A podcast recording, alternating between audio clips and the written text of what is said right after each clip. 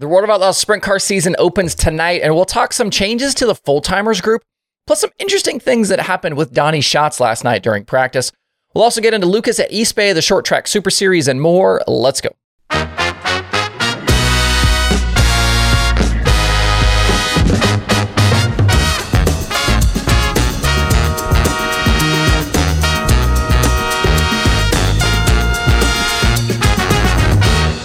It's Wednesday, February 7th. I'm Justin Fiedler. This is Dirt Tracker Daily. Before we get rolling, today's show is being supported by Jeremy Elliott's SprintCarUnlimited.com. If you're a sprint car fan, there is nobody in the dirt racing media space that covers the sport like he does. SprintCarUnlimited.com has breaking news, analysis, commentary, videos, the weekly podcast, and plenty more. A subscription to SprintCarUnlimited.com is only $35 a year. That's less than $3 a month. I myself have been a paying subscriber for a long time now. His deeper dives on stories with all the extra legwork he does with research and interviews is just unbeatable to understand the bigger picture. You hear me reference him all the time on the show just because he's such a great resource. Beyond SprintCarUnlimited.com, Jeremy has also made a big push into YouTube this year and has launched his daily 90 at 9 shows and his deep dive shows on Thursdays. The 90 at 9 is a quick video segment he posts Monday through Friday exploring a sprint car topic. And the deep dive features long form interviews with the sport's biggest names. Deep dive guests so far have already included Brian Carter, Kyle Larson, Kevin Swindell, and Knoxville's Jason Reed. He's also got a new show concept coming on Tuesday nights in the future, so watch out for that as well. Sprint Car Unlimited YouTube channel pairs very nicely with the website content and is free to subscribe to. I'll have links below in the video description uh, to the site and the YouTube channel, so subscribe to both and tell Jeremy that Dirt Tracker sent you. At Volusia on Tuesday, we had another round of UMP modified action plus sprint car practice.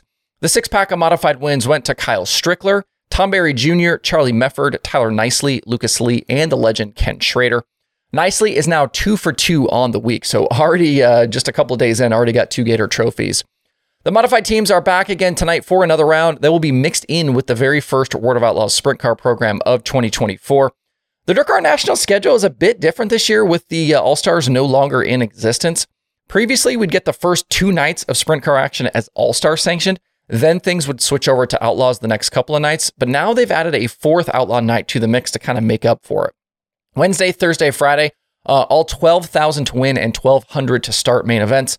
Uh, and Saturday is 20,000 to win and 1,600 to, uh, to start. So nice money available all this uh, all this week at Volusia.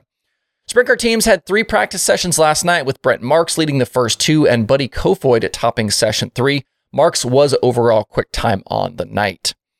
Uh, there was a, a, news item that came out of yesterday with Kraig Kinser and the Premier Motorsports team announcing they had signed on for the full Outlaw slate this year. Craig has been an Outlaw regular plenty in the past, but went to a pick and choose schedule for 2023. He picked up a fast win at Montpelier in June.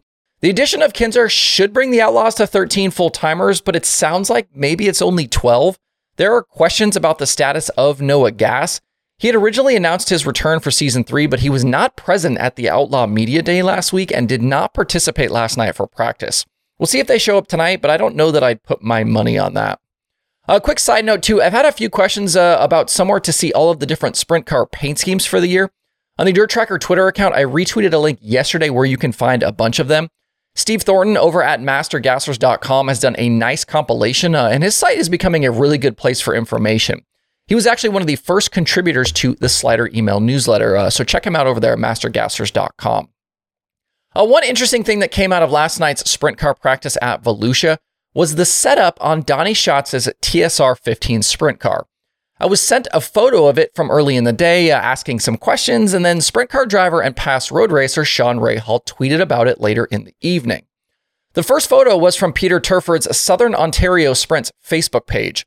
You can see a small device on the back of the frame uh, that I have circled there next to the Advanced Auto Parts logo. There also seems to be some added stuff happening around that left front shock area, also circled. And in Rahal's tweet, he referenced a photo from the Outlaw Twitter account where you can see Schatz's car in the staging lanes and some stuff just inside that left side body panel behind the seat. What we're looking at here is a fairly complex data acquisition system. These types of systems are not allowed to be used during race nights, but since last night was just open practice, it was legal to run. These types of systems are used pretty regularly by some of the top dirt late model teams, but you don't see them much uh, as much with the sprint cars. When I had a chance to go see Brandon Sheppard test at Millbridge uh, towards the end of 2023, they were using one, and you can see some bits and pieces of it in this photo. They had the system mounted behind the seat, I think, as well, uh, and a display mounted in the cockpit, which they would look at after each run. Thanks to the info from Rahal and my guy Bozy on Twitter, we know this was a Motec setup on Schatz' car. These Motec systems can cost anywhere from $3,000 to up over $20,000, depending on how they are configured. Based on what was seen, the estimate for the setup on the 15 is probably towards the higher end of that cost spectrum. And they can collect data on driver inputs like steering, throttle, brake usage, plus suspension and uh, engine information. According to a friend at the track, Schatz' team was gathering info on suspension bits like torsion arms, shock position, they were doing tire temps, ride height, and a bunch more. We know that the last few seasons have been a struggle for Schatz on the 15 to try and regain some of their past form, and it can't hurt to gather some more information on that uh, on how that car is working. It's not a simple task though to digest what these systems output, and it sounds like maybe the team is getting some extra support in that area. We'll see, uh, see if they're able to translate that data that they're getting into any sort of meaningful performance gains on the racetrack. It looks like uh, we should be pretty close to 40 sprint cars tonight, kind of based on what we saw last night for practice. That includes all of the Outlaw regulars, a bunch of high limit teams, and more. We should have cars on track around 5:30 p.m. Eastern Time, and if you aren't headed for Volusia, you can watch it live over on Dirt Vision. At East Bay last night, the Lucas Show was again handled by Rocket Chassis. We talked about their East Bay dominance on the show yesterday. Uh, Rocket Cars took the top three starting positions for the main event, and it was Hudson O'Neill and the house car taking the victory. Tyler Erb led seven laps early, but it was mostly O'Neill out front. Not a points paying event, but still O'Neill's third series win of the season.